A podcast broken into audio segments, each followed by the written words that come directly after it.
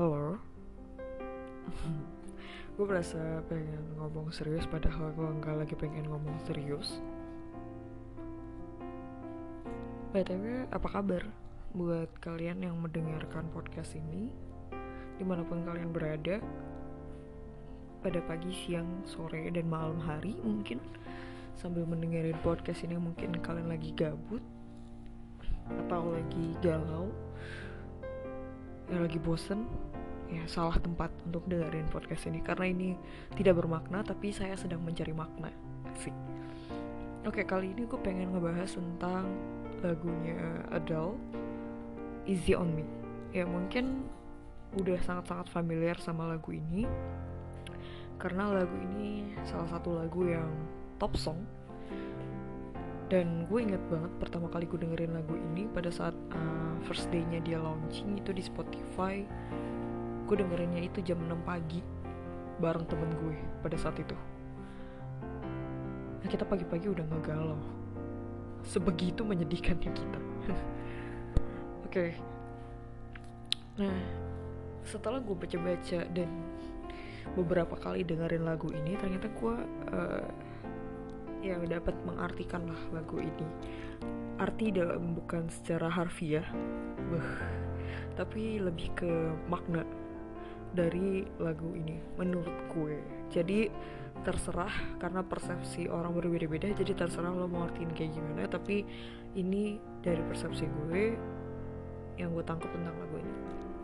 Jadi lagu ini tuh bercerita tentang Adele ya berdasarkan pengalamannya dia. Jadi setelah vakum sekian tahun lamanya dari dunia musik dan kita udah nggak ngegalau-galauin pakai lagu Adele lagi pada akhirnya Adele merilis lagu ini. Dan lagu ini dia ciptain pada saat uh, dia lagi galau dalam proses perceraiannya dia jadi kayak di rumahnya dia lagi ada piano ya dia lagi main piano itu dan tiba-tiba terciptalah lagu ini. Lagu ini juga um, berdasarkan tentang um, kisah cintanya dia dan tentang anaknya dia. Jadi si Adele ini setelah vakum dia kan fokus kayak jadi ibu rumah tangga ya. Ibu rumah tangga fokus sama profesi barunya dan ketika dia bercerai pada saat itu sama suaminya tiba-tiba sang anak ini nanya ke dia kayak mommy do you still love daddy? Dan ada ya jawab yes gitu. Tapi si anak ini malah nanya lagi so why you can still together? Kayak mami kenapa sih nggak hidup aja sama daddy selamanya? Gitu kalau emang masih cinta. Nah di situ Odell bingung cara ngejelasin sama si anak itu gimana caranya. Kayak meskipun lo cinta sama orang tersebut ya bukan berarti lo bisa hidup selamanya sama dia. Nah lewat lagu ini Adele coba menjelaskan tentang perasaannya dia. Dan dia berharap sang anak bisa mengerti tapi tidak pada usianya saat ini. Jadi dia berharap anaknya akan mengerti pada saat anaknya usia 20 tahun atau 30 tahun ya semoga nanti anaknya bisa anaknya bisa mendengarkan lagu ini gitu dan menyimpulkan sendiri makna dari lagu yang ditulis oleh maminya. Dan di sini Adele juga bercerita bahwa dia udah berusaha untuk melakukan segala hal untuk mempertahankan rumah tangganya dia tapi itu ternyata tidak bisa. Jadi menurut gue ya kayak ya itu tadi cinta itu nggak bisa membuat lu bertahan selamanya. Dan cinta doang nggak cukup. Jadi kayak lo udah usaha maksimal pun dalam hubungan tersebut tapi lo berusaha sendirian dan pasangan lo nggak menerima segala usaha lo ya sama aja. Kayak itu bakal jadi sia-sia banyak yang terjadi itu biasanya dalam hubungan yang toksik atau hubungan yang udah berlangsung sangat lama. Jadi kayak uh, titik jenuhnya ya. Kalau misalkan dalam hubungan yang toksik menurut gue ini menurut gue um, itu udah bukan true love lagi. Jadi ketika lo sayang sama seseorang dan cinta sama seseorang yang mungkin itu adalah pasangan lo tapi ternyata lo terjebak dalam hubungan toksik dan itu lebih nyakitin lo ketimbang bahagianya lebih banyak sakitnya ya ketimbang bahagianya ya. Left lo pergi aja. Lo nggak perlu stay di situ sendirian. Oh mungkin banyak orang di luar sana yang beranggapan kayak oh lu gue bisa kok ngerubah dia gue cuman perlu sabar. Gue cuman butuh waktu. No man. Lo nggak bisa ngelakuin itu. Lo nggak bisa ngerubah seseorang. Justru lo bisa berubah karena seseorang. Oke? Okay. lo cinta sama seseorang nih. Ketika lo orang yang secuek-cuek mungkin menurut lo ya. Orang yang jutek harus segala macam. Tapi ketika lo ketemu sama orang yang tepat dan dia bikin lo bahagia pasti lo berupaya untuk nge ngebahagiain dia juga. Dan mungkin yang tadinya lo cuek lo jadi perhatian meskipun itu hanya sama dia. Nah itu lo berubah karena seseorang. Tapi lo nggak bisa ngerubah seseorang demi lo kayak lo berharap ketika lo bertahan di hubungan toksik dia akan suatu saat berubah balik lagi ke awal-awal masa-masa PDKT kalian. Nah kayak lo berharap sama hal yang sia-sia kalau kayak gitu menurut gue. Karena apa ya ya cinta tuh gak nyakitin menurut gue ya. Definisi dari gue tuh adalah cinta gak nyakitin. Meskipun lo pernah sakit karena mencintai seseorang tapi gue percaya bahwa bahagia itu lebih dari segalanya. Jadi kayak ketika lo mencintai seseorang dan lo bahagia itu kayak lo udah gak butuh apa-apa lagi di dunia. Kehidupan lo udah sama dia dan ketika lo udah memutuskan untuk keluar dari hubungan yang toksik tersebut lo yakin bahwa lo udah ngambil satu langkah besar di hidup lo dan lo memilih untuk mencari jalan kebahagiaan lo yang lain. Ya bisa jadi ketika lo sakit sama dia ya mungkin suatu saat bakal ada orang yang datang buat bahagiain lo. Di suatu tempat mungkin di waktu yang tepat.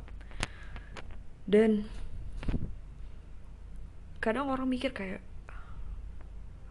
gue sayang sama dia gitu. Gue nggak mau memulai memulai hubungan dengan orang yang baru memulai lagi semua dari awal PDKT jatuh cinta dan bla bla bla. Menurut gue itu adalah siklus kehidupan di mana lo kayak ya, jatuh cinta sakit. Ya kemudian lo harus sembuh dari sakit tersebut dan bahagia kembali. Mungkin dengan ketemu orang baru jatuh cinta kembali. Itu siklus kehidupan. Lo hanya butuh waktu yang tepat dan orang yang tepat untuk berhenti. Kayak oke okay, gue akan jalanin hidup gue sisa hidup gue bareng dia. Nggak ada petualangan cinta lainnya ke depannya. Nah, lo cuman harus nemuin momen tersebut. Dan kembali lagi dari lagu Adele yang Easy On Me itu, ya ketika sang anak nanya ke Adele-nya kayak Do you still love Teddy? Dan Adele jawab yes. Karena apa ya, ketika lo udah menjalin hubungan sama seseorang dalam waktu yang cukup lama ya mustahil kalau lo bisa menghilangkan rasa cinta lo meskipun itu udah nyakitin ya dan gue juga begitu tapi balik lagi apakah perasaan cinta yang lo milikin itu cinta yang bener-bener cinta nggak bisa ngelupain dan lain sebagainya atau untuk dikenang doang? Asik kayak lagu ya. Jadi gue ngerasa kayak kalau gue nih ya gue punya pengalaman sama ex gue itu kayak pacar pertama gue. Gue pacaran itu pertama kali SMP bocah banget sih. Dan gue nggak tahu kenapa sampai saat ini terakhir gue ketemu sama dia itu Juni abis lebaran tahun ini gue ketemu sama dia di acaranya temen gue dan gue masih deg-degan setiap ketemu dia dan itu selalu terjadi. Setelah gue putus bayangin dari SMP setelah gue putus sama dia sampai saat ini setiap ketemu dia gue selalu ngelihat gue dan dia itu kita nggak bisa eye contact satu sama lain dan gue ngerasa gue masih deg-degan sama dia.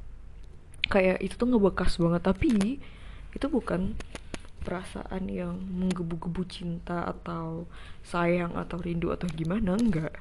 Dia punya pacar ya udah gue nggak cemburu nggak apa. Ya ketemu juga sekedar basa-basi banget banget banget basi ya. Yang sekedar nanya kamu apa kabar? Sekarang kegiatannya apa? Cuman itu. Tapi gue nggak tahu kenapa dia begitu membekas di dalam hati gue dan gue selalu maafin orang-orang yang pernah nyakitin gue di masa lalu. Mungkin hubungan percintaan gue ya gak berakhir dengan mulus hingga saat ini. Ya gue nggak tahu kenapa juga penyebabnya. Bahkan gue udah mencoba berubah demi seseorang. Oke yang gue percayain satu hal adalah lo ngejalin hubungan nih. Lo nggak boleh ngiyakinin bahwa diri lo bisa merubah seseorang. Lo nggak bisa. Tapi lu bisa berubah karena seseorang. Kenapa? Banyak orang-orang yang terjebak dalam sebuah hubungan karena mereka percaya bahwa hubungan yang toksik itu ya pasangannya akan uh, berubah suatu saat nanti ketika dia terus berusaha untuk sabar. Jadi kayak dia tetap sayang atau cinta atau terima pasangannya seburuk apa pun pasangannya memperlakukan dia karena dia beranggapan bahwa suatu saat pasangannya ini akan sadar dan berubah.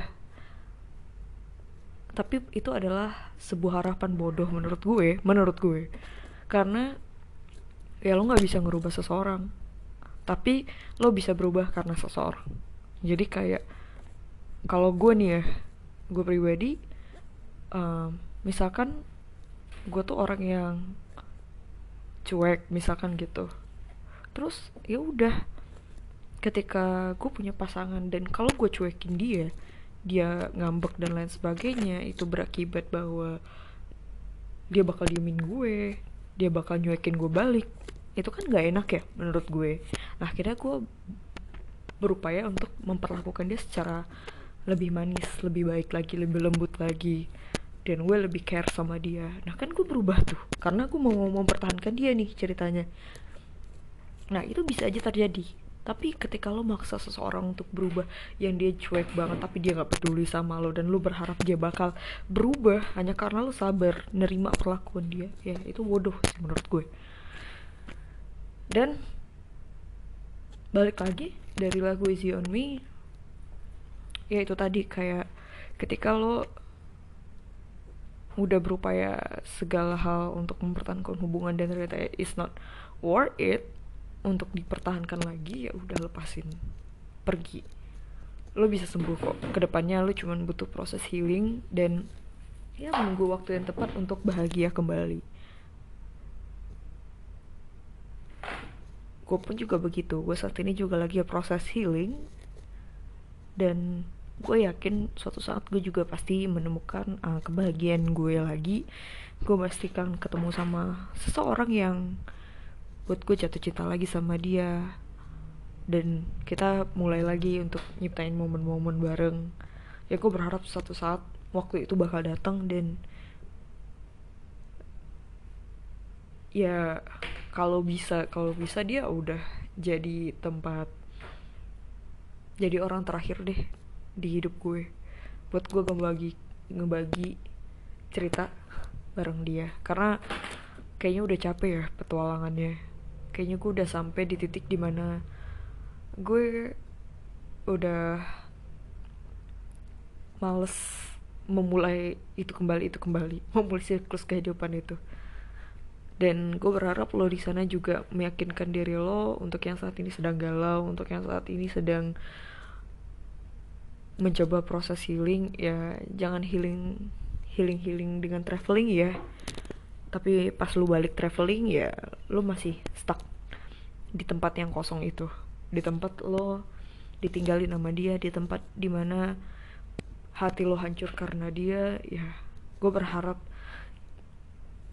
siapa pun di luar sana akan baik-baik saja dan semoga disegerakan ya menemu kebahagiaannya. Meskipun lo ciptain kebahagiaan lo sendiri dengan cara entah lo jalan-jalan sama temen-temen lo hangout bareng temen-temen lo atau memelihara hewan peliharaan buat ngebantu proses healing lo biar lo nggak kesepian. Atau mendengarkan podcast gue sebagai dari orang-orang yang bernasib sama-sama lo. Ayo kita healing bareng-bareng. Oke sekian dari gue. Sampai ketemu di episode berikutnya. Bye bye